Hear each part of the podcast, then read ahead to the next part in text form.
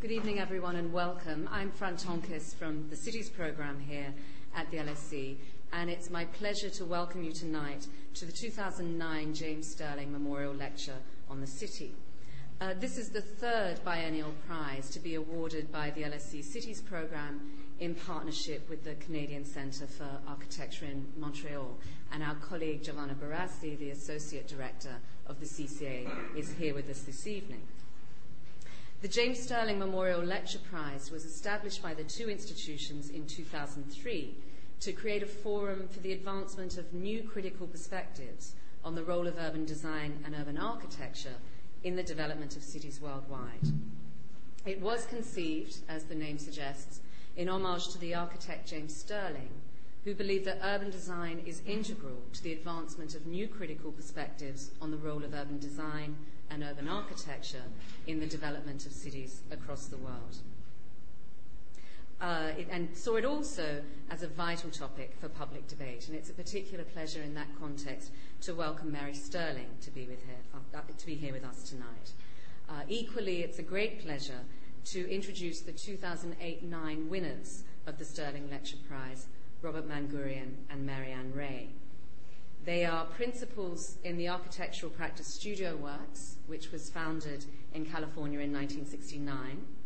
Studio Works is a practice that is committed not only to high quality and inventive architectural design, but also to design education through teaching studios in California and also in Beijing.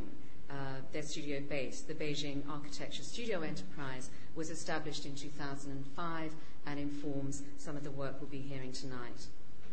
This relationship between research, education, and practice is one uh, that the city's program is also committed to. So it's a particular pleasure uh, to ask you to join me in welcoming Robert Mangurian and Mary-Ann Ray to speak uh, to the t- the, on their topic Beijing Inside Out.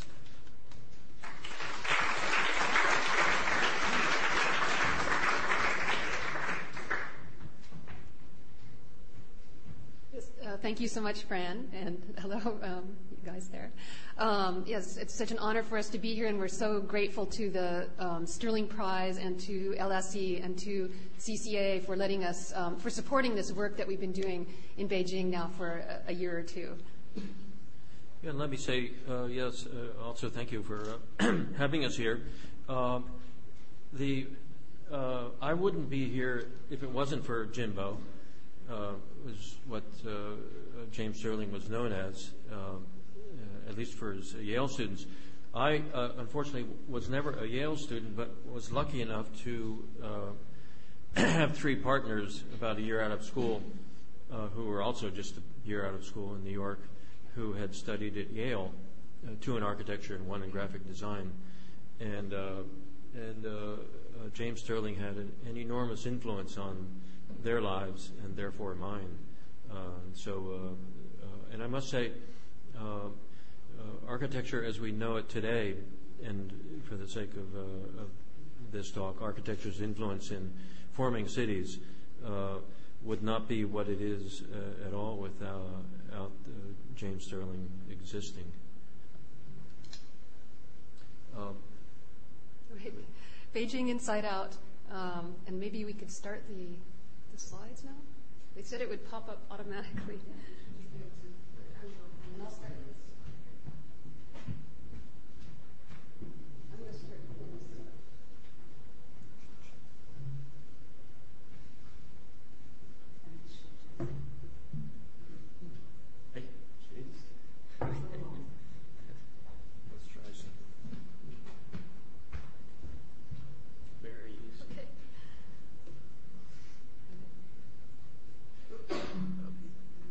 So Mary, uh, Marianne and I are doing this together. So uh, Marianne reads well, I read poorly, um, uh, and I uh, like to improvise and waste time, but that's the way it goes.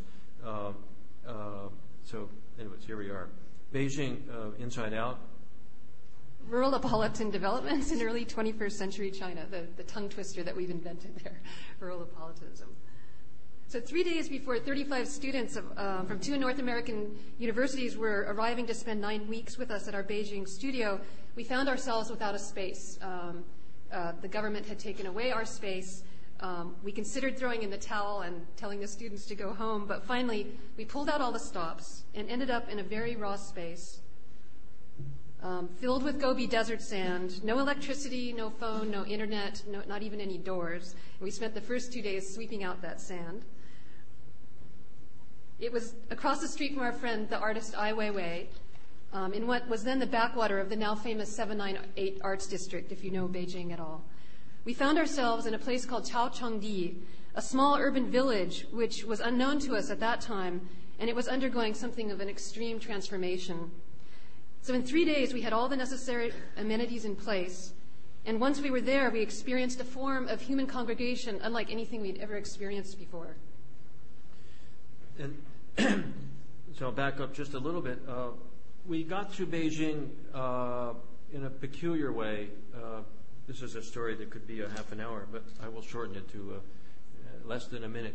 Uh, a Scottish bloke, uh, Bernard Webb, through his compatriot in the U.S., well, also in England, Drew Hammond, gave us a call.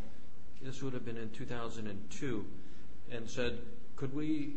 You would be perfect to help introduce steel construction to China, and therefore be in line to build endless numbers of 80-story office buildings." We informed Bernard and Drew that the tallest building we'd ever done was two or three stories, and uh, they should really call up SOM or Norman Foster. Um, and they insisted over and over, and then finally uh, we said okay, uh, but we couldn't go right away. And we. Bernard got through to Drew and said, because we were going to be picking our olives in Rome, Drew said, um, oh, what good fortune because Bernard will be there as well. And uh, anyways, we, we ended up, uh, therefore, in Beijing. Uh, and it was true.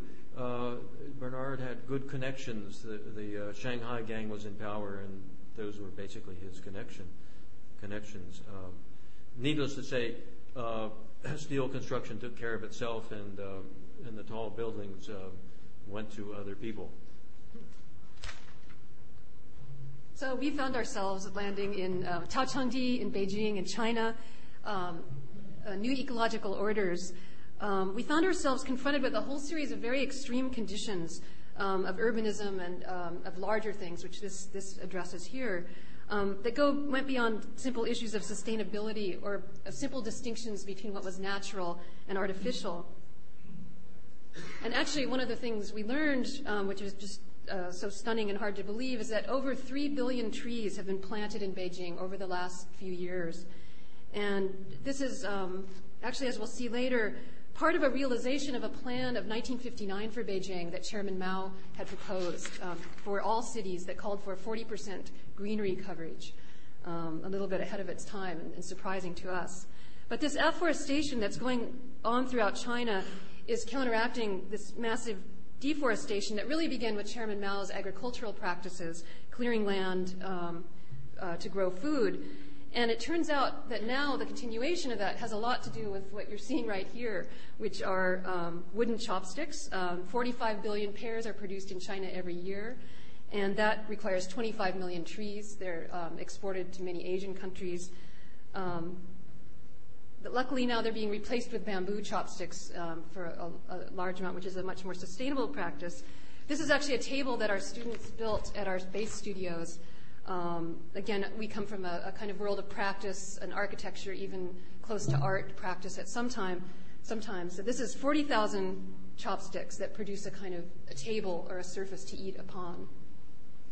And this is a chopstick steamer stool composed of 3,000 chopsticks. This is a one-child family policy um, family of three, um, enough uh, chopsticks for half a year. To water the trees in the desert environment of Beijing, engineered rainmaking has been enacted by the Bureau of Weather, Weather Modification. By the Bureau of Weather Modification. Um, 70 rockets of silver iodide produces two days of rain, providing uh, a good dose of quote, top down irrigation. And we're, we're going to hand out just a few things through the lecture. Again, being architects, we like to touch things and have material things and not just uh, abstractions. So we're going to hand around. Don't actually open this up, but this is uh, these are some silver iodide pellets and things that go up.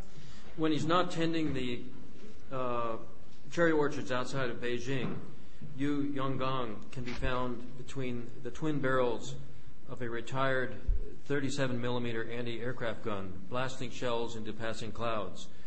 I don't feel like God, he says. I'm just an ordinary worker. Last year's uh, Olympic opening ceremonies and this year's 60th anniversary of the revolution ceremonies benefit from the likes of this ordinary worker. And I have to say, I was just there, actually, by coincidence, with uh, seven students uh, doing some reconnaissance in Caochangdi. And Monday, it was uh, the, the anniversary was on, on, on, Thursday, which was a television event, except for the, th- the one million people that were in the parade. Uh, it was it was sort of shocking in a way. Um, uh, but uh, Monday was a beautiful day. Tuesday it was overcast badly. Wednesday even worse. And Thursday morning I got up early, and uh, at 6:30 it was just socked in, overcast. Uh, and by 8:30 the sky was crystal clear blue, not a cloud anywhere. Caochangdi, farmers, floaters, taxi drivers, artists, and the international art mob challenge and remake the city. This first story is close to us. We are li- literally living in the, the story of Caochangdi, participating in its growth and change, and existing very much as illegal residents.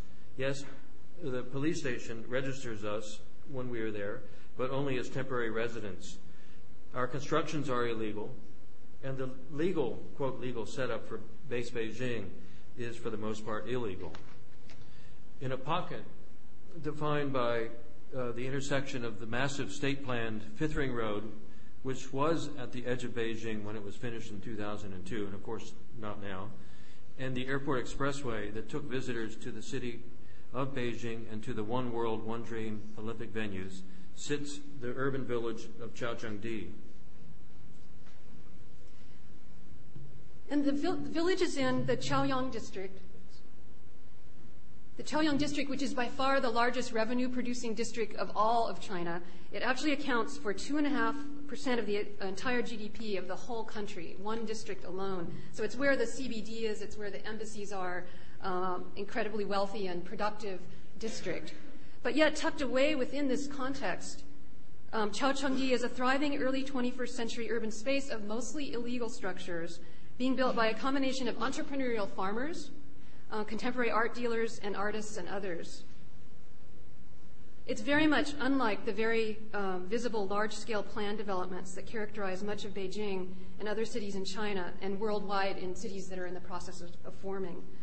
And what is, but what is unique um, in Caochangdi, while it's unique, it's actually quite indicative of another kind of urbanism going on invisibly and between the cracks, cracks in many Chinese cities and world cities. But Caochangdi tells a story specific to itself and its four to 7,000 mostly illegal residents, but it also has embedded within it the problems and possibilities of urban space as they occur in this very unique and pivotal point in human history that we find ourselves in um, as rural to urban migrations for the first time ever now. 50% of us are living in cities, 50% of us are living in rural areas or countrysides. Uh, China rupture urbanism, a chronology of change in Caochangdi. So at Peking University, um, a, a, thesis student there uh, in the architecture program, He Hui Shan, developed an idea about Beijing. She called it rupture urbanism. And it deals primarily with 20, 20th century Beijing. And she describes really um, amazingly well the, the, the fairly major political and spatial ruptures that have had an impact on the formation of the city in the 20th century. Um, and in fact, this is not something new for Beijing. And in, in fact, if you looked at, look at the city from dynasty to di- dynasty, the um, location of the city, the name of the city, and the shape of the city changed quite distinctly. And I think I think you could you could uh, make an argument. We're not going to uh, uh, do this here, but uh, although just through this example, in, in a sense, all cities uh, today that are in the sort of developing mode go through the same process of ruptures that produce a, a, a jump forward, another rupture, a jump forward, another rupture, a jump forward. This happened in the in uh, our, our, our place in the U.S. Uh, in uh, the, the, late 1800s for places like Manhattan and Chicago. Earlier than that, St. Louis. Even Los Angeles going from a desert to a, a city or an urban area. In, in, in two, two times in the 20s and then once again after World War II. Um, and uh, so Beijing and all the other Chinese cities, uh, and we're probably waiting for this to happen, in, uh, although it's beginning in India, go through these ruptures. One, one of China's uh, extreme conditions is, is, that Caochangdi has given us a direct look into is an urbanism of change, of the unfinished, and of the city forever in the process of becoming. Change has become a phenomenon in the village since its origin. As a grass wildland, Caochangdi translates from Mandarin as grassland. It has undergone radical change as a Qing dynasty imperial burial site then it was completely stripped away during the Cultural Revolution to make room for an agriculture, agricultural people's commune and agriculture.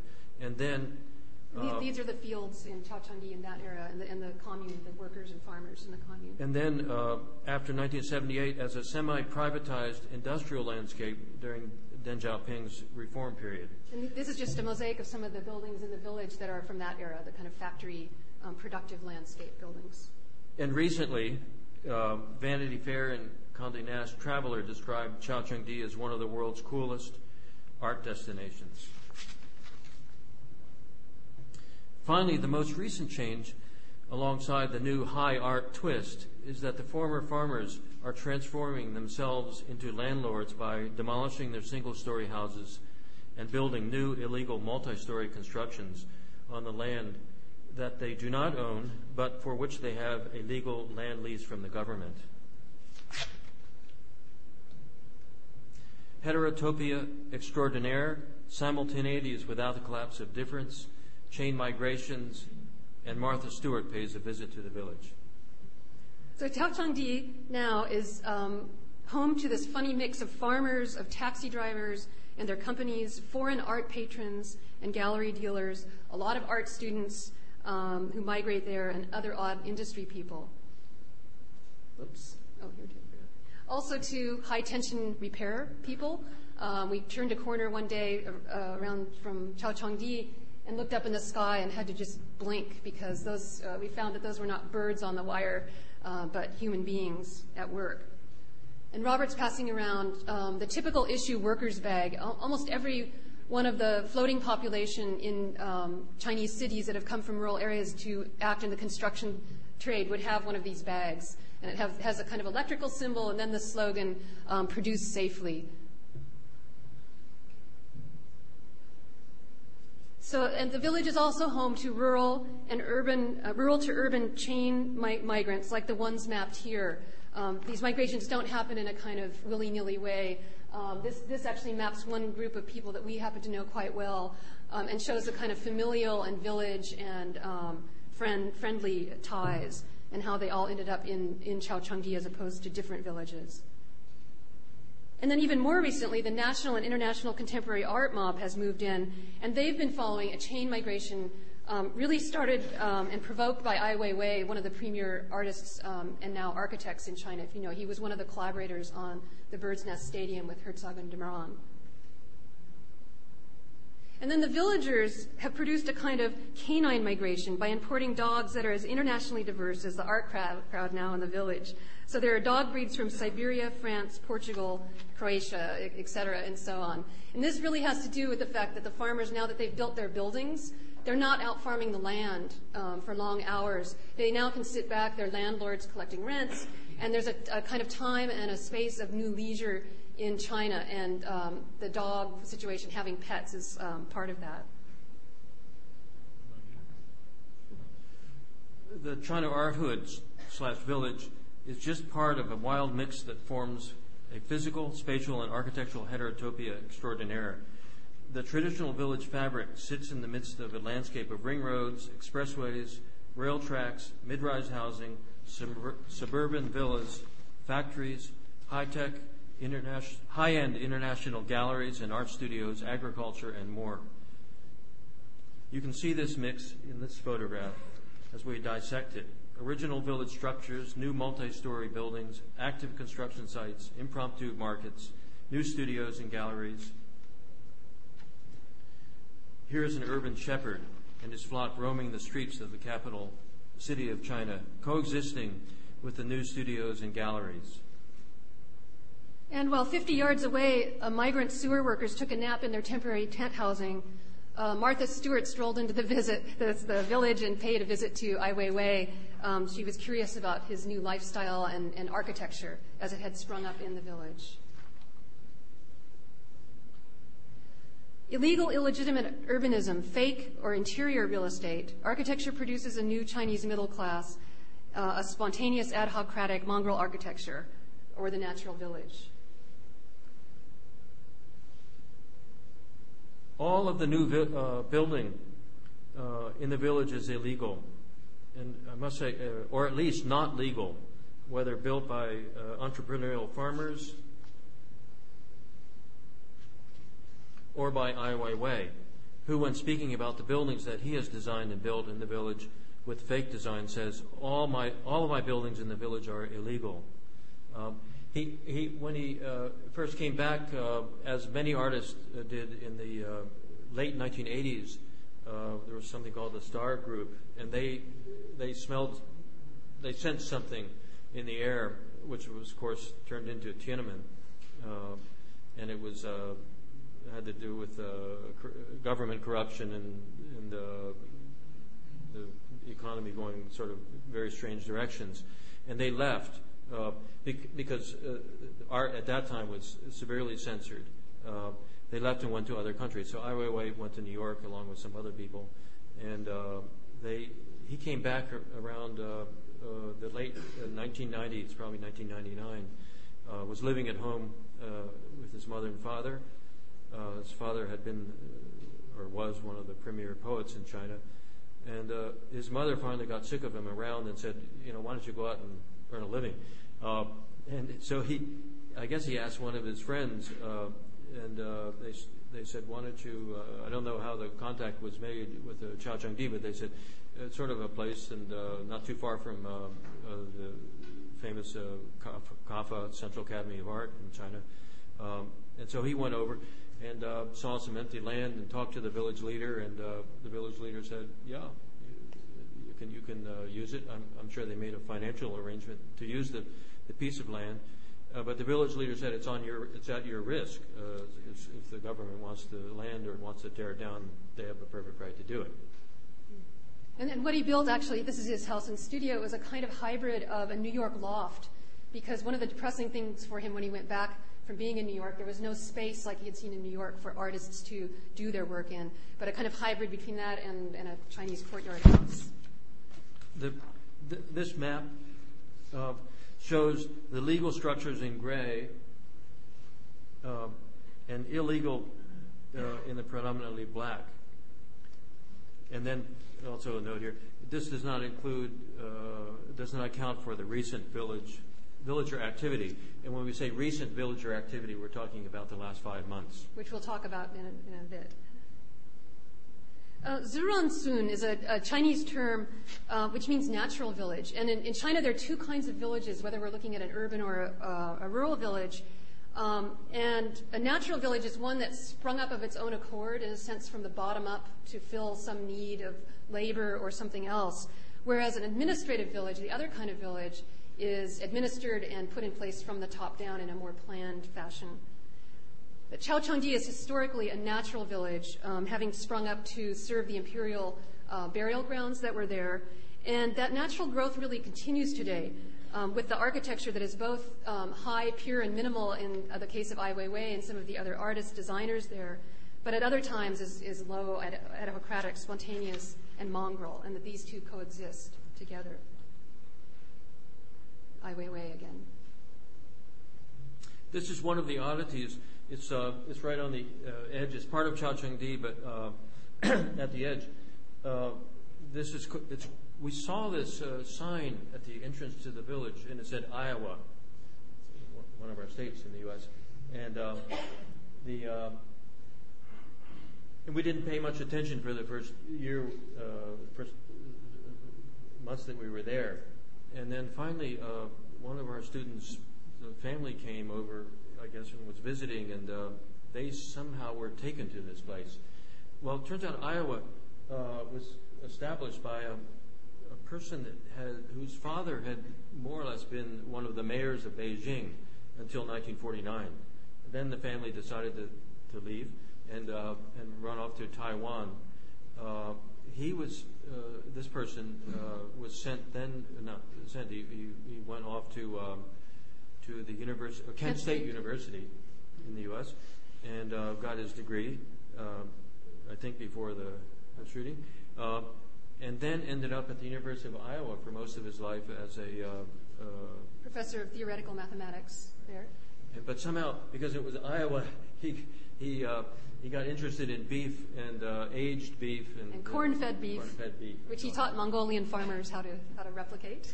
So he he I guess, retired earlier to something, but he, he brought his family back. And somehow they had rights to uh, a piece of land, or they, I think they he had rights his to family. He was able to reclaim the, the land from pre 1949 in, the, in this kind of edge of the city. But it was illegal to uh, build anything but farm structures. Uh, he was not interested at all in farming. And so he uh, established these sort of Quonset hut buildings.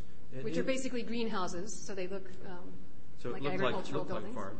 And, uh, uh, and then he set, he set up a, a, a restaurant and trained some uh, farmers in Mongolia to have their beef fed up by, on corn, which is not particularly healthy, but it certainly makes the beef taste better.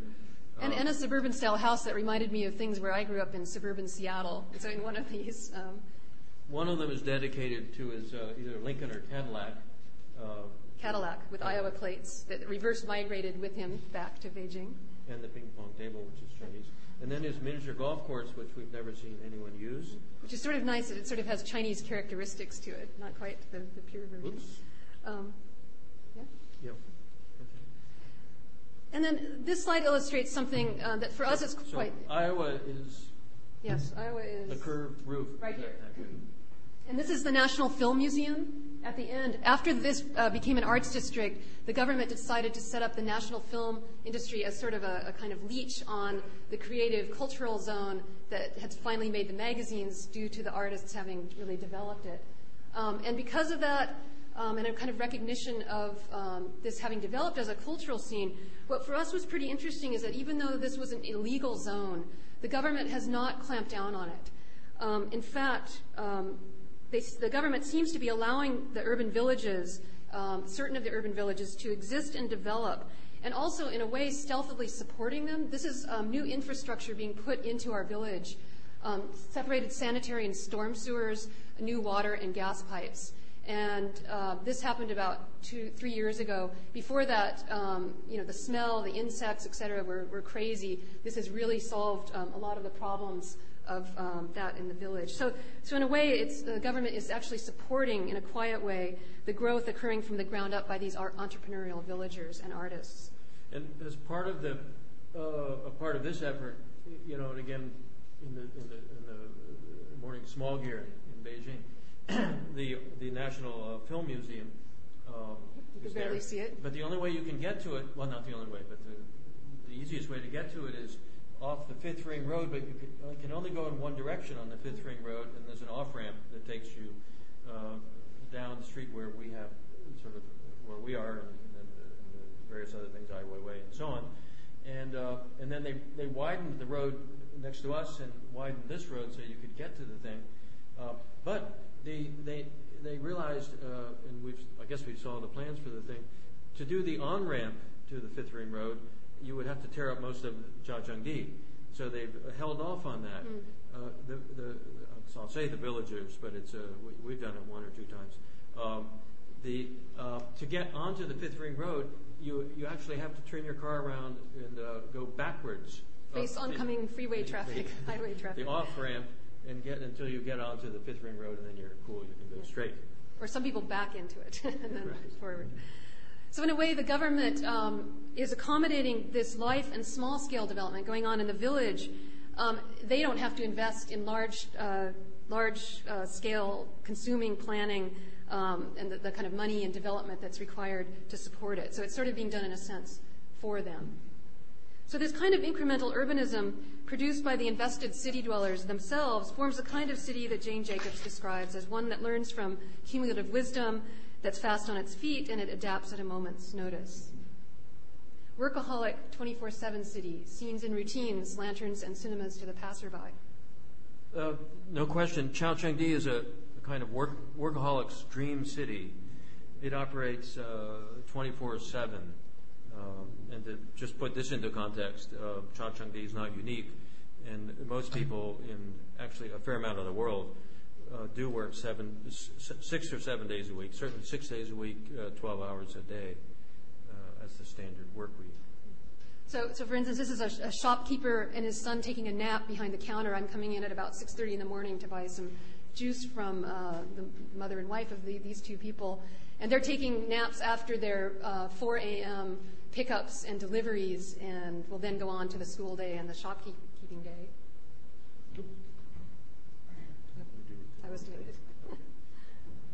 Uh, and then I used to, this is a scene I used to walk by uh, when I would, uh, in the early days, make uh, trips back and forth from Los Angeles to Beijing. And uh, we were doing some construction work, and uh, Jason, who was uh, helping us and, and obviously speaking Mandarin uh, with uh, Shalu and his workers, um, he, so I would go back and forth.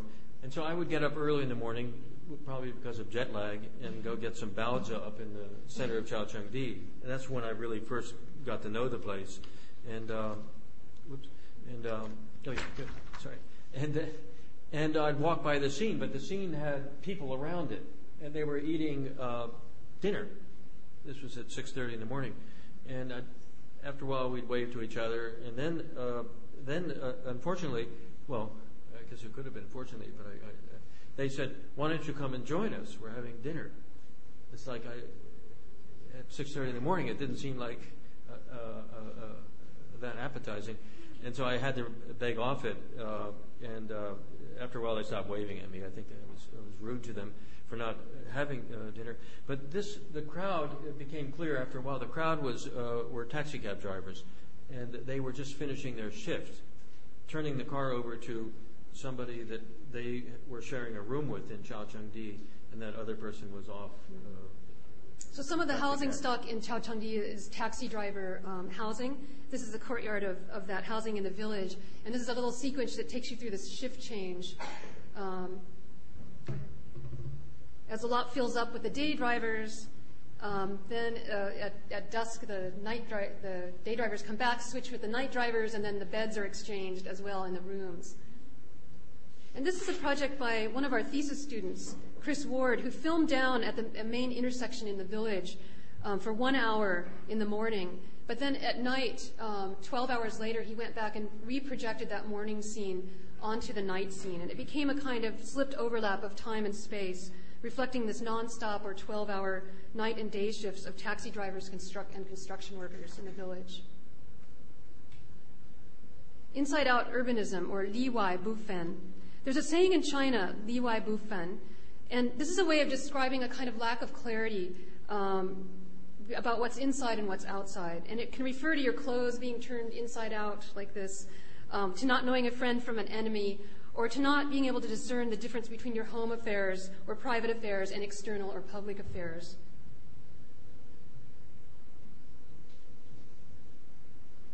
And quoting from a lecture that Pi Li um, did for us at BASE, he's a, an art curator, um, one of the top art curators in Beijing. He talked about how before 1992 in China, we did not have a notion of private space, or at least not such a definition between private and public space. Every space was public. Um, you go to 798, the arts district in the former military danwei now, and you can still see that kind of format of collective buildings. It's more like a hostel. You don't have a toilet, you don't have a kitchen. Everybody had one bedroom, and we shared the kitchen, we shared the bathroom. And that had something to do with the fact that all the land in China was owned collectively by the, the people or the government. Um, so this new kind of real estate thing where people actually own their own houses has really changed lives. People started to have their own private spaces. That's the main thing. In the 1990s, it was a fantastic dream for a Chinese family to have their own apartment with their own kitchen, toilet, and two bedrooms. For Westerners, Pi Li said, it's very hard to understand how this change can inform and transform daily life for Chinese people. But people at that time then started to have um, public space and versus uh, and separate from private space, their own space to act within. On any given sunny day in Caochangdi village, the rare break from the overcast gray Beijing sky is taken to advantage, and the bed covers and quilts come out of the houses for a sun bleach. The village transforms for a few hours while the temporary soft facades clad the brick, brick houses. This low-tech laundry method is especially useful in a place like Caochangdi, where running water and drainage infrastructure were not present in most of the dwellings. That's, that's changed somewhat. And one of the things, you know, for us, uh, maybe it's just our eyes or the way they work or our head. But, uh, you know, they, they have a fair amount of, uh, at this point, galleries in Caochangdi. Um, uh, most of the really serious galleries moved from 798, which is where the art scene really established itself in China, uh, and uh, up to Caochangdi, where it was less of kind of a circus and knickknack shops and so on. And so the, the blankets you know, so they have great, they have very good shows uh, the, the, in the galleries, and it's, uh, it's amazing that, that, that, it coexists with the rest of the, the village. But then outside, uh, you'll see this, which is, quite frankly, as good as uh, a fair number of the shows, but it's just happening in a kind of natural way.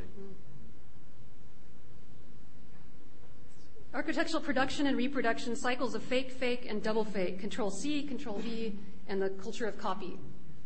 In this entrepreneurial, illegal environment, the culture of the copy and the copy thieves thrives. thrives. Okay. Right. And, we're, we're, going to hand you uh, around one of the um, artif- uh, fake luxury goods that are produced in China.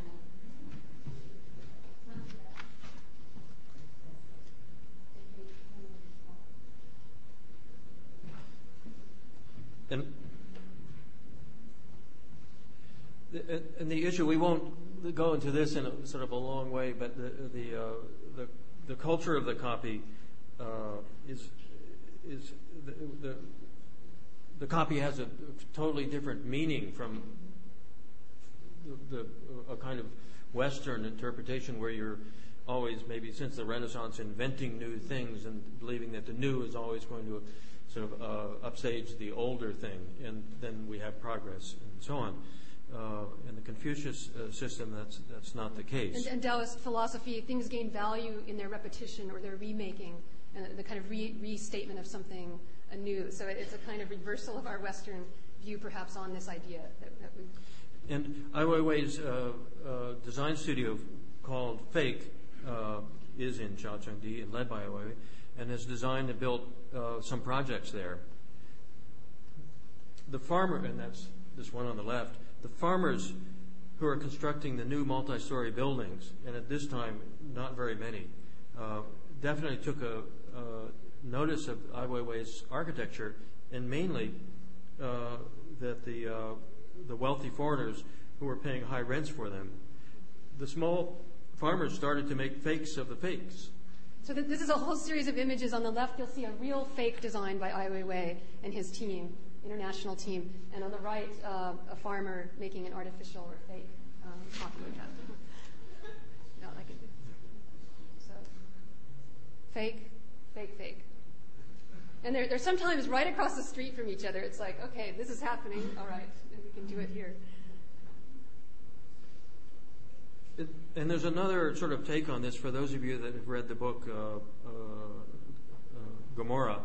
Uh, covering the uh, Italian mafia, uh, Camorra, uh, it, it, the same thing comes up, but in a, in a and, and with the with the the Pradas and the Armanis and so on of the world, completely complicit in it and not unhappy at all that their goods are being reproduced at a much lower cost and disseminated throughout the world.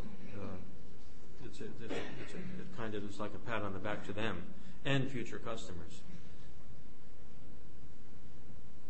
One year later, so last fall, the lecture uh, basically ended uh, where we just stopped, and uh, we curtailed it a, a, bit more this year, running through a kind of catalog and inventory of the conditions um, and things that, that, were producing the urbanism in that funny urban village. So uh, in, at CCA in Montreal, the project really involved that one very specific village that was indicative of um, other places in China.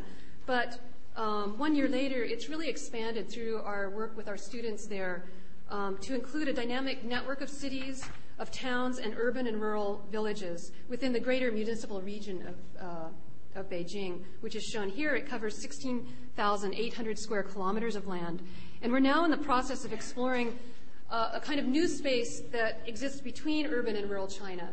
And um, we really think that this new space has been produced by an amalgam of conditions and entities that, that will attempt to delaminate or attempting to delaminate tonight. And they really include global and local economies and specific conditions of a communist and social, uh, socialist system, of politicians and government, of um, new communication technologies. This is a flat screen TV with satellite dish in a rural village, um, uh, three hours out of Beijing, where we were the first foreigners that the, some of them had seen. But so there's this new access to these technologies by rural, um, and, and, that this, these conditions of the space between rural and urban have also been produced by the rural and urban inhabitants and their migrations, by entrepreneurs and the effects, uh, again, of these migrations. And this space is really being formed without and or in spite of official planning methods.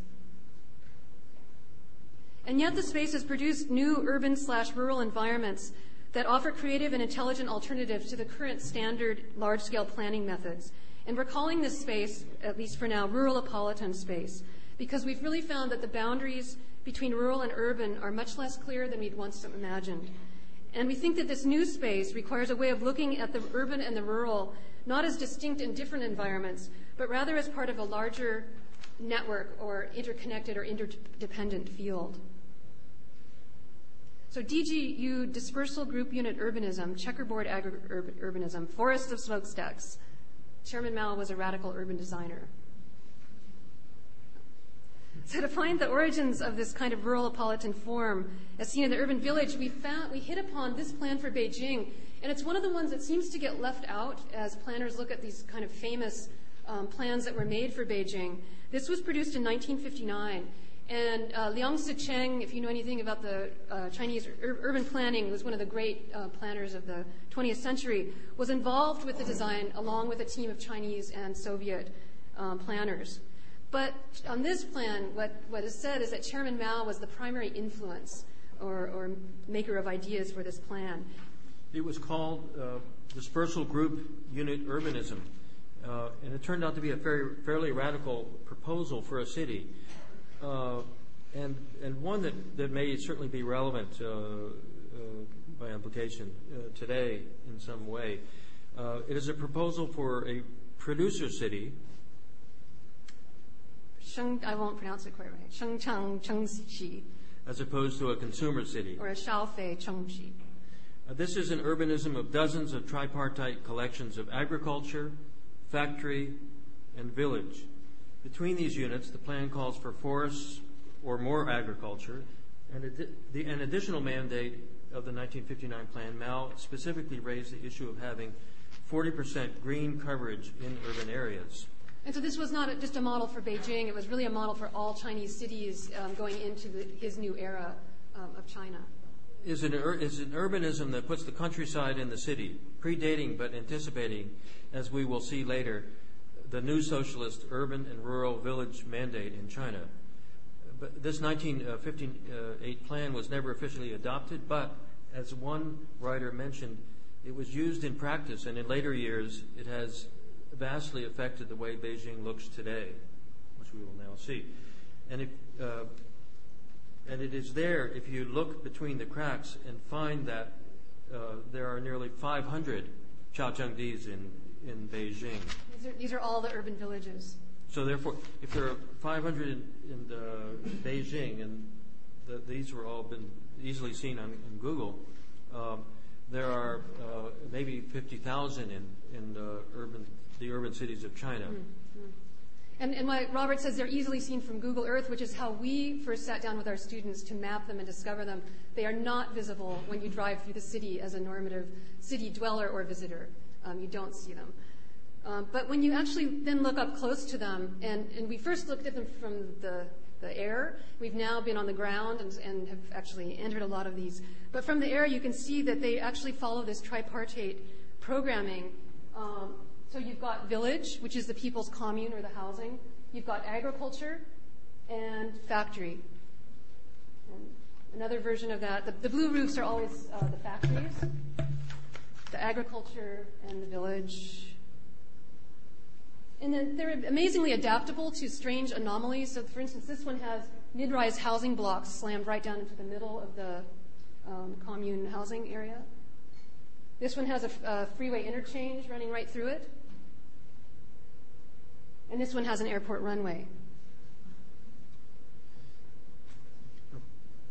The phenomena of the urban village, or, or more directly in Chinese, the Chengzhong Cun, it would be the village in the city. Um, so that might be a better translation than urban village. And then the role that that it plays in the city. As we just saw uh, and said, it turns out that Caochangdi is just one of nearly 500 urban villages uh, that we've identified and cataloged. Uh, the villages are nearly invisible uh, from the normative city, either screened by layers of trees uh, or by whitewashed walls. Behind the scenes, these villages are raising unique city-making voices of their own. An estimated 1.5 million people, or one in every 10 Beijingers, live in, the, in these villages in urban uh, atmospheres like Caochangdi. It is a Beijing not seen during the Olympics, or even by normal city dwellers, but it is a prevalent urbanism. And so you could see here, um, you know, that some of these villages, yes, are on the edge of Beijing, but there, for instance, is an urban village right around the corner from CCTV, right here, um, now being demolished, actually. Um, the site of the new American embassy is right here, and there are several villages. We're going to zoom in on that on the next slide, I believe. Um, or that Nestle's um, headquarters is surrounded by them as well. So that, that was the whole CBD area. It's, it's packed with urban villages that are never seen. And you can see this crazy mix um, here. So the site of the new American embassy is at C, right here. Um, the Lufthansa Center is here, and the Kempinski five-star hotel, one of the favorite um, hotels for international meetings. Um, if you've been to Beijing, you've probably been there. A suburban-style um, housing area, probably for expats working in the embassies. Um, factories are right here in the backyard of that. And then the A's are urban villages.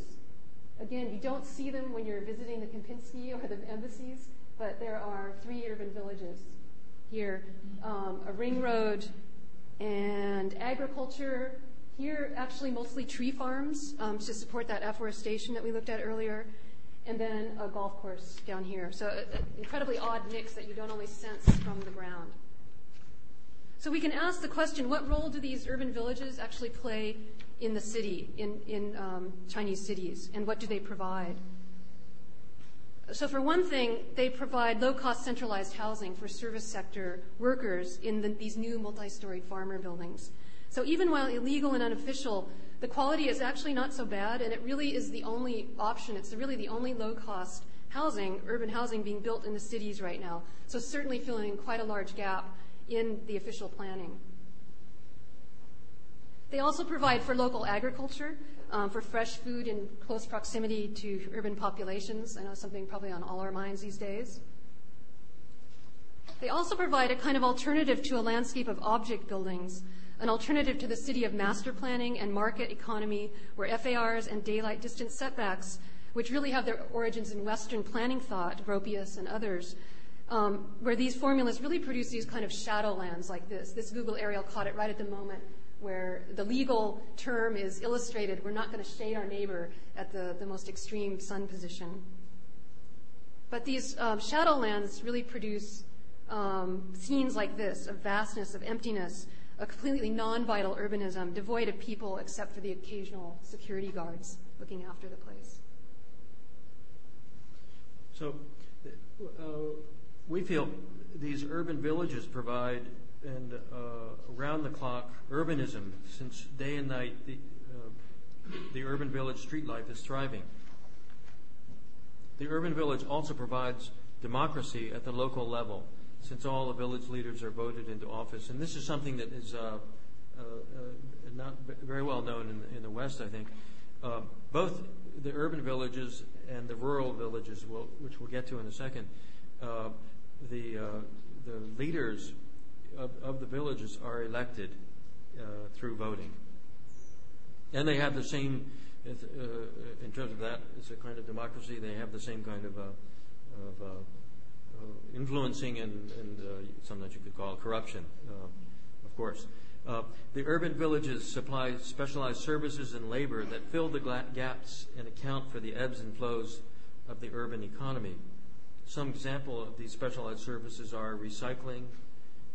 The urban villages are where most of the sorting of recycling takes place. Western style entertainment for expat housing. Um, in this case, uh, Bu Lu Ying village is situated between two wealthy, mostly expat, gated suburban style housing developments in northeast Beijing, close to the airport for escape. Uh, it has been established, uh, it has established itself as a service spot for foreigners who go there for pharmaceuticals, both legal and illegal, antique shops, massage parlors, pubs, and internet cafes. It serves as a kind of antidote to the sterile, private, suburban like communities that surround it which are devoid of shops and streetlights. And in fact, the village provides the only, the villages provide only uh, highly public and active social space and nightlife for miles around. Yeah, we have a friend that lives in one of those adjacent uh, expat communities, and he says, you know, the kids, but also he and his wife find themselves sneaking over there because it's uh, kind of the only place where anything's happening. Arts uh, also, arts districts, the, the, urban villages are where the arts districts usually take hold mm-hmm. because there's a kind of uh, ease because of the, uh, of the of accepted Ill- illegality of the whole situation. Uh, that you could just go in there, set up shop, and and the economical ability to live quite economically as well. Um, taxi cab companies and their drivers, uh, small scale urban manufacturing such as furniture making. The urban villagers uh, also provide. Yeah, and so, so, so those are some of the, the kind of roles that the thing the urban villages play in their, their programs, the pro, programmatic um, supplements that they make to the city.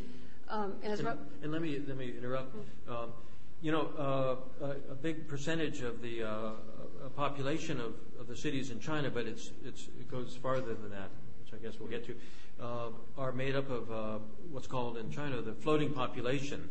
Uh, they in a sense, are illegal residents of Beijing. In Los Angeles, we have them. Uh, probably a, easily a quarter of the population of Los Angeles is made up of illegal residents. And they, in, in, in China, they do most of the construction, which is the biggest industry in China. Uh, they fill most of the factories uh, and do enormous amounts of other other work. In Beijing, probably of the let's say 25% or 20% of the population, about a quarter or 20% of this population basically live in middle-class housing, uh, except that they are uh, the caretakers of the kids uh, or the kid while the parents are both away working. So the urban villages also provide another model for density or the way to kind of configure buildings on land to house people. And so we've compared um, in the next diagram the typical farmer constructions in Chao Caochangdi, which are now three, four, five stories. So we're comparing this fabric in here to a tower, uh, kind of mid-rise tower housing that's right down here called Silver Maple, um, where some of our students were living both here and here, so we got to know both of these places um, next to each other. So we're going to look at this piece of land and, and if we look at it, we can see that the same piece of land, um, well, that if Silver Maple Tower houses 840 people um, at a rental cost per person per month of 1,000 yuan or about 155 US dollars, if we put over that the fabric of Caochangdi's farmer, new farmer constructions, um, that the same piece of land would house 3,200 people at a rental cost of 70 yuan or about 10 US dollars per person. And this is on real estate that's precisely adjacent to each other. So these urban villages are, are breeding grounds for entrepreneurs and are in some ways social and economic ladders for the villagers who are now becoming wealthy landlords through this, um, this architecture, as well as for the rural urban migrants who are living in those structures, the floating population. But clearly, Robert Neuwirth's book, Shadow Cities, A Billion Squatters, A New Urban World, points out that this phenomena of self-built environments is a very massive but silent force in cities forming and reforming themselves today. And he, and others have stated that by 2050, there will be 3 billion city dwellers, more than one third of the, world's population, living at the edge, often illegal, living in and occupying illegal structures in unplanned parts of the cities, under the radar but clearly part of the city and perhaps in some cases containing the DNA for creative and unexpected alternatives to city growth and change. Now some of these villages are disappearing. They're going through dismantling processes, um, overseen by orders given from above, the, the Chai Qian or um, Demolish and Relocation Bureau. But this is being done um, without plans for replacing what all of those things that we just talked about that the urban villages provide in the city maybe uh, especially where do all of these rural to urban um, migrants now live um, in the city. Beihuchu is a village formerly associated with a liquor factory. So again, we're seeing our pattern of factory, um, village, and agriculture. The liquor factory is now turned into an art ghetto, but unlike Caochangdi, it's been walled off from that um, village, so it doesn't uh, isn't able to sort of interact or have a kind of mutual vitality. It, exists as one of these recycling centers, like the photograph we saw before, but it also sits within a landscape of encroaching golf courses. So the first PGA golf course in China was built right next to this. And the village is suspended within this demolition and relocation process. About 30% of the families here are dingzihu, which um, it means a nail household. Um, and what this means, these are stubborn families who resist leaving their traditional homes despite the insistence of developers seeking to make enormous profits. They're, hang- they're hanging out for more money, um, for a better deal. And the dingzihu relates to the fact that it's hard to pull out uh, of a piece of wood a rusty nail as to get them um, out of here. So amidst the rubble here, village life goes on. Um, the, these, the rubble has actually been overtaken by jungle and, and growth because it's been there so long. And the old foundations of things are being reoccupied as gaming, hangout, market, and laundry workspaces. And, and uh, in, in this, when it reaches this state, uh, you could uh, use the term, uh, which Robert New, uh, Neuwirth uses sometimes, uh, as slums. And in some cities, it, let's say Mumbai or Bombay, it, it essentially is slums in the, in the way things are made, slum-like. Uh, uh, but for the most part, the urban villages in Beijing and in China, and, and Caochangdi being a, a, typical example, you would never call it a slum. Uh, the, the, buildings are well constructed, uh, brick and concrete, and uh, they're, they're, they're straightforward. Things are relatively clean. The new socialist village micro-urban experiments in the new socialist countryside in the city, repeasantization, giving more, taking less, and being more flexible. So, so we're, we've, uh, in the last two years, we've also extended our sort of work out into uh, an even larger question, the, the, the uh, rural villages of China. The shift from the rural situation to the city situation has been the greatest factor in city making and city revision in the past 100 years worldwide. And in fact, the past 25 years, the force of migration to the city has been in an extreme condition and successfully in successfully developing countries. Clearly, cities are seen as the place to be economically. But are they the place to be socially, spatially, and environmentally? China has perhaps two to four million, not people, but rural villages, each with populations of two to 500 inhabitants, with an average annual income of about 400 US dollars. The new socialist countryside section of the most recent five year plan, 2006 to 2011 for China, specifically addresses the vast rural population of China, the 700 million people who are mostly farmers. Um, that that five-year plan put this at the top of their um, uh, situations that needed to be addressed, along with another one, which was that the, the Chinese education system and the patterns of of uh, really Chinese thinking uh, had sort of prevented uh, the, the the country from doing the inventing. Uh, yes, they were producing, then are producing uh, much of the goods of the world, uh, but they weren't inventing these things. So, helping and finding a way to to to make the rural villages and the life there much better was one thing, and the other was to try to reform the schools. Um, that in most of the world, the Western world, uh, the farmers are subsidized, certainly in Europe and, and in the U.S. Uh, in China, they had the opposite uh, condition. The, the rural villagers, uh, because the government owned the land, had to rent the land from the government. And so they are actually paying money in order to and, farm. And then paying taxes on, on the production.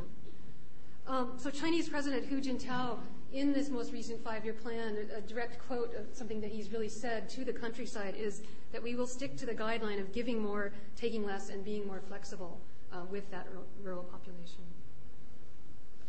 So these are slogan banners. They're hung throughout Changdi. Um, they're publicizing the new socialist countryside mandate. Um, even though we're in the middle of the city, um, Changdi has been mandated as an official new socialist village, and that's related to the slogan banner here. But so this line between rural and urban and between agriculture and industry, again, is not so clearly demarked at the beginning of the 21st century.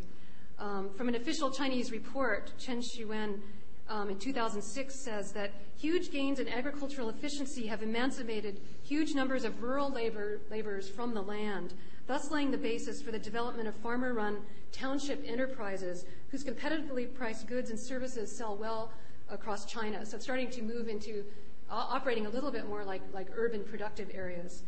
And these um, township enterprises are involved in many sectors in industry, agricultural products processing, transportation, communications, construction, commerce, and catering. That's from an official report. This is from a rural village that we visited. Um, this is an ongoing experiment by one rural man that we met. And he's working on developing a prototype for an, a small scale incinerator that could be used at the rural um, village uh, level that would get rid of all the non-recyclable recyclable waste that they could send to the city. So everything that's left over, you could see he stored things into old shoes and plastics, um, but there's something that's left, and he's working on trying to get rid of that without um, polluting the environment. He's able to do it now, but by adding things to the air that um, he doesn't, we don't want to. So by 2004, 22 million township enterprises existed with 138 million employees, and they had generated 4.1 billion yuan in added value, and that was a 13.9 increase over the year 2003.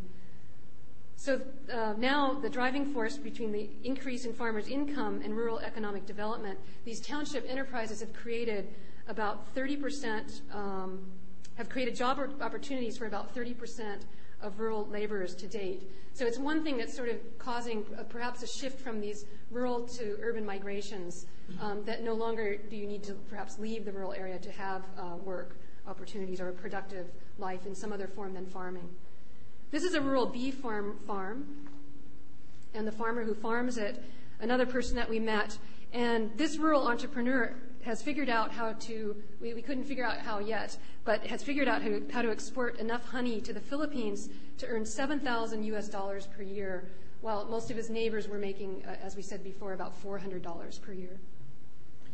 Uh, Jane Jacobs surprised herself and others in the first chapter of The Economy of Cities, uh, first chapter titled Cities First, Rural Development Later. She says, One of the many surprises I found in the course of this work was that was that uh, was especially unsettling and seemed to run counter to the common sense that work that we usually considered rural has originated not from the countryside but in cities. Current theory in many fields, economics, history, anthropology, assumes that cities are built upon a rural economic base. The reverse, uh, in her eyes, seems true. Rural economies are the outgrowth, including agricultural work, are and directly built upon city economies and city work. Whether we agree or not with uh, Jacobs that the city economics had to develop in advance of establishing agriculture, her arguments do make it clear that strong interdependencies between the two are necessary and even natural. The desire for, and perhaps the need for, agriculture in proximity or even simultaneously coexistence with cities is a growing trend in the developed world. For China, the need for using any arable land for agriculture, including land in the urban areas, is clear. With only 7% of the world's cultivated land, China has to feed one fifth of the world's population. In an era that is fundamentally urban, the rural must surely undergo change to remain relevant and engaging. And this change may not need to be radical, may need to be, excuse me, radical, ruptured, and as fast as the change that is occurring in the Chinese city now. And perhaps this change will alter uh, radically our conceptions of the city. The normal uh, way it had gone uh, in the, uh, uh, not not counting Europe, but in uh, newer countries like the U.S. and so on, is that the farming had been industrialized and the therefore the farm population had less to do and they moved into the cities. The great migrations in the U.S. Uh, from from Europe to the U.S. happened in the 1890s and, and on, but then there was this huge migration that took place after World War II from the uh, rural areas of the U.S. into uh, the cities. Uh, in fact, it happened during World War II uh, to man the factories. And in China, this can't happen. In other countries, in India, it, it can't happen. Uh, otherwise, the cities explode and and the cities uh, grow so fast that all sorts of uh, things can't be taken care of uh, for this kind of population. And we had a hint that the rural population is not so interested in coming to the city. It's, it's almost like they were saying, because we had a, a little boy in, a, in one of these rural villages tell us, you know, what are you going to do when you, you know, graduate from high school or go to college and so on? And he said, I'd like to come back to uh, my rural village. Because he goes to school in the, the larger satellite city because the, the education is sort of centralized there. And and uh, and I'd like to set up, uh, make sure we have uh, internet for everybody in the village and so on and so forth. In other words, he, he was saying that we want to be with it. We want to be part of the world. We want to be part of the, in a sense, the life of the city. But we certainly like the fresh air that we have, we like our neighbors, and we like the, the, the land we're living in. the, so there have been a lot of reverse migrations, and actually a lot of contemporary Chinese film um, deals with this, the kind of uh, reverse migrations from the city back to the countryside. Uh, one funny story we had, we met a village uh, leader in uh, the village near this uh, larger market town, and uh, we asked him, "What's your most radical idea for your village?" Because he felt, you know, the village was sort of uh, shrinking, um, being emptied of its vital um, age group. And he said, "Actually, I had the idea to tear down the entire village and build a skyscraper in the village."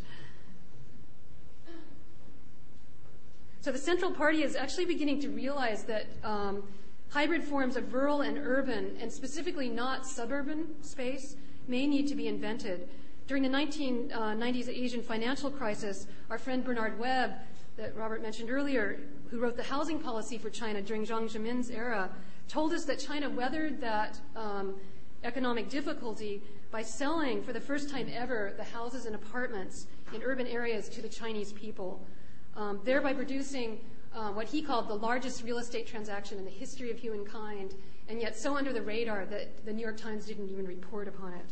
Um, during the past year or two, China is now making a parallel maneuver, this time selling land rights to rural property, meaning that now the rural farmers can actually sell their rights to someone else. And, and so that trades and, and, new forms of exchange can start to happen.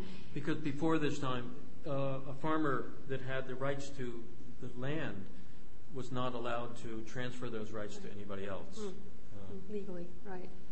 And so this really, what we're starting to see just uh, hints of, that it's beginning to produce a flood of self-investment, and again, a kind of creative and, and intelligent alternative to in these self-made entrepreneurial environments, just like we saw in Caochangdi and some of the urban villages. So in an, in an era when distinct notions of urban and rural have broken down and come into question, perhaps these new conditions should be considered um, as new sites of potential.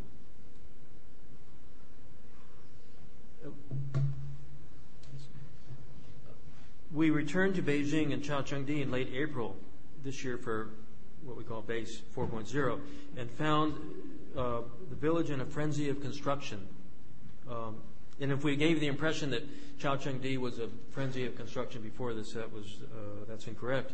Uh, the only frenzy of construction that existed in Caochangdi was that uh, first wave of the uh, the sort of mandate new socialist village, uh, new socialist countryside, where they put in the infrastructure in, in coming into into uh. Um, so, but this last April, we found the village in, a, in this frenzy of construction. We were quite frankly shocked after the infrastructure improvement two years ago that toured the cities for about six months. Caochangdi had settled down to minor constructions, some new galleries, and some uh, renovations in other art spaces.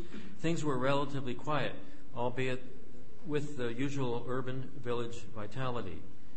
Now, in the core of the village, it seemed, and this is uh, since uh, April, March and April, it seemed that about 25% of all of Caochangdi's traditional village-like one-story houses had been torn down, and construction was well underway to construct three-story brick and concrete replacements. And what we're passing around now, the, the green coat, is actually a, a, kind of something that we made at base with our students. It's a replica of the Mao Zedong co- coat, which now these days is really only worn by farmers, if you, if you find it at all. So it's a kind of farmer's coat, but made out of um, the fabric um, that you see here that's used in the urban areas to screen off the construction sites of, of active um, building. Um, and behind, so behind that, it's the buildings filled with the floating population at work building the city. So you were already into this section. Oh, sorry. so the past 120 days is what Robert had started to, to talk about here. Oh, and the, uh, this could have been, oh, we're now standing on the roof of uh, Madame Yang, who uh, comes in and cleans uh, our studio in the, in the morning and the, uh, and the evening. And um, Madame Yang, we first met our first year in Caochangdi, and she would come into the studio, a beautiful woman, and, and she would just go into the waste baskets and pick out uh, plastic bottles and, and, and cardboard. And this went on for for two months. And we, of course, got to know her and would wave. And, and, and then, this will sound funny, because it was funny to us, uh, peculiar. Uh, she felt guilty for doing this, and then uh, would actually empty the waste baskets. So we, we thought all this was really ridiculous, and we said, we turned to each other and said, you know, we, we just really have to pay her uh, to do this work. Uh, and, and uh, so so for the last four years, she's or three years, she's been coming in and uh, and uh, cleaning the floors and cleaning some other things uh, twice a day while we're there. Um, Beijing is incredibly uh, dusty from the desert coming in, so you have to dust everything daily. Um, coming back in uh, um, May of this year, late April, Madame Yang and her husband had torn down their one-story set of buildings, and we're building a three-story complex of about 80 units. Uh, and this is when it's and it was started then, and now it's more now it's finished. Uh, and we said, you know, how did how does that work? How does she? How do they come up with the money to do that? Um, so that, that's uh, maybe explained in a minute. And then bumping into Ai Weiwei, he, he said something to us. He said, yeah, these days, um, Caochangdi must be the fastest growing city in the world. Um, and it really, it, it, seemed to appear that way. So basically, this landscape of a few years ago has now turned into uh, this landscape. So what was causing the seeming agreement of some of the stakeholders in Caochangdi to convert their one-story structures into three-story affairs made up of a kind of uh, typical deal of three by five meter uh, size rental rooms? And this is a uh, just a, a, sidebar here. Uh, these are some of the people that are doing the construction in Caochangdi. They're they're not the villagers, but they're the migrant or the floating population, and they built their houses out of brick, but it, but at zero cost because uh, they, they're, since they're not using mortar, they just pile the bricks on top of each other, put the roof on, and live in it. Uh, And this is a kind of sequence of a project that we did with the, the migrants where we said, what, can we have the house actually migrate? We have an exhibition in Tianjin, and can we um, borrow the house? Borrow the house and pay you for it and pay you to basically dismantle it, remantle it, dismantle it, and take it back home again. And the students at the architecture school were, uh, you know, th- this was unknown territory for them. This is something they didn't, didn't know anything about really. Uh, it seemed like it was important for them to know this. Um, uh, piles of brick lined the streets before we left in late June, presumably ready to form the interior spaces, since by this time most of the structures were completed. And then two government edicts appeared uh, throughout Changde, one describing that no reimbursement compensation would be made for any construction not completed before July 15th, and the other stating that Changde and 15 other urban villages in the immediate area would be demolished within two years.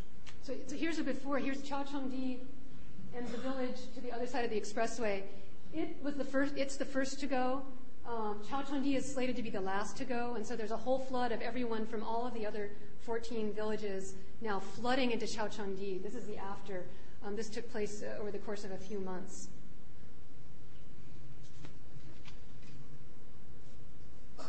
Returning to Caochangdi in late September with uh, some graduate and undergraduate students from SCI-Arc in Los Angeles, to work on projects intended to help prevent the demolition of Caochangdi, we made a thorough survey of the residential structures um, uh, that turned uh, that revealed that the number of teardowns and three-story rebuilds was actually closer, closer to 80 percent. So 80 percent of all the structures, one-story sort of residences in Caochangdi, are now three-story structures. And then we got some numbers from uh, some of the people, including Madam Yang, um, which help to explain some things. Construction cost in Caochangdi is about 100 yuan per square meter.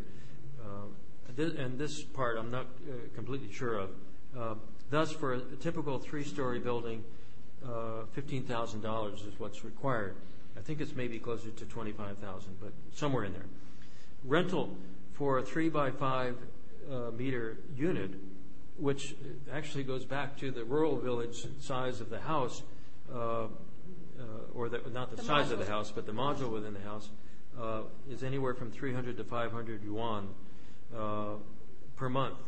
Uh, the total rental of a typical building with this number in mind ends up being about $37,000 a year per building, 37 to 50,000. So Madam Yang and her husband and their immediate family, if they can rent out all 80 of these units, will uh, earn this amount. Okay, that is uh, that's a good thing. Uh, but reimbursement and compensation for the property, if the government were to take it, is at the rate of 10,000 to 15,000 yuan per square meter. So Madam Yang's building, in fact, now is worth 1.4 million dollars. Clearly, a win-win situation for the farmers and urban villagers. And so there's a rumor whether they're building them to become land. Well, they, they like you say, win-win. Either they're the landlords or they get the compensation. And in the village next door, Grand uh, Longjin, uh, the demolished village across the expressway, 600 families uh, from a reliable source, uh, a good friend of ours, bought new cars immediately after being compensated, and not small cars. Finally, this powerful phenomenon of self-built urban environments taking place today in wealthier urban villages illustrates and confirms Robert Neuwirth's statement that these squatters mix more concrete than any developer. They lay more brick than any government. They have created a huge hidden economy, an unofficial system of squatter landlords and squatter tenants. The only difference in the Chinese cities is that the squatters are almost always official land lease holders. Most of these land lease holders in the villages of Beijing are former farmers who have the rights to the farmland and or houses in what used to be agriculture people's communes, but are now urban areas. So these self-built urban communities, environments, have formed from a strange condition of publicly held but lent land, acted upon by individual and private entrepreneurship. This has produced a kind of space under the influence of a hybrid experiment that is part capitalism, part communist, and part socialist. And toward rural Neapolitanism. So, as a wrap up, we're proposing that the new environments that we've looked at tonight offer, offer alternatives to, the known, to known planning methods and strategies and models. Um, even with projects that have high ambitions to produce new alternatives, the restraints of large scale planning seem to carry with them a homogenizing spatial baggage that seem to prevent the existence of things like the 24 7 city, the inside out city, the legal illegal city, the unfinished city, and the heterotopic city. This is an urban experiment in Beijing that intentionally set out to produce a kind of heterotopic new city. Um, this is Soho, or small office home office. Um, you can find it easily on the internet if you're, interested in knowing more about it. The developers are Zhang Xin and Pan Shiyi of the Soho Development Group. And the New Yorker did a really amazing article on these two and sort of their ambitions in architecture and planning. They're two of the most successful developers uh, in China, and uh, but also certainly the most adventurous. Yes, right. And we have uh, a huge amount of respect for these two and their work in support of, of good architecture. But there is a critique of this project, and I think they have felt it themselves. Zhang and Pan envisioned a mix of tenants here that would use the spaces in different ways as houses, home offices, small businesses, or as design and art studios.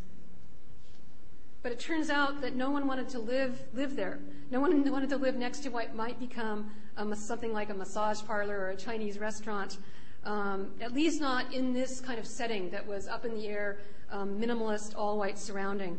So nearly all of the spaces now these days um, have been taken over by um, a lot of design offices. Actually, a lot of really good architecture and design firms are occupying these, or else the spaces are vacant and they're sitting there just really as real estate investment properties. So this attempt to produce a heterotopic city um, didn't have the kind of street life and nightlife they'd hoped for since uh, no one lives there.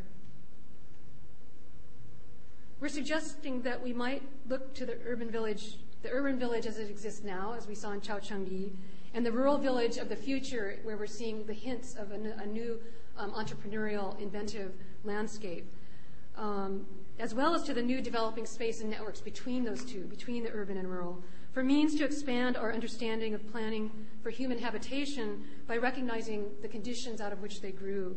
Could we, as architects, planners, econom- economists, and as conscious designers, consider accepting that, for instance, the loss of publicness of public space in contemporary urbanism perhaps requires a loosening up of the need to draw absolute, such absolute distinctions between the two, and an openness to allowing for slippages, simultaneities, and overlaps of the two. Can we imagine living environments that are less spatially fixed, but uh, uh, that allow for and accommodate, quote, floating, that is, allow for human migrations at many spatial and temporal scales? Could we consider hybrid experiments involving combinations of official top-down support and thinking with um, bottom-up action? Can we consider the design, that design might produce a dynamic environment that is never finished? Uh, when we're finished, we seem to be in the ground, uh, so why would we want our cities to be finished? That is ever open and adaptable with the built-in ability to adjust to changing conditions. Could we consider an openness to an environment that is neither purely urban nor rural, and certainly not suburban, but one that we might imagine as rural Neapolitan? The urban, the urban villages are like Umberto Eco's open work, in which there are deliberate loose ends that allow the public to step in. For Eco, the open work provides the possibility for elements of multiplicity and plurality, and it produces a more interactive process between the reader and the text or in this case, between the urbanite and the city. Thank, thank you.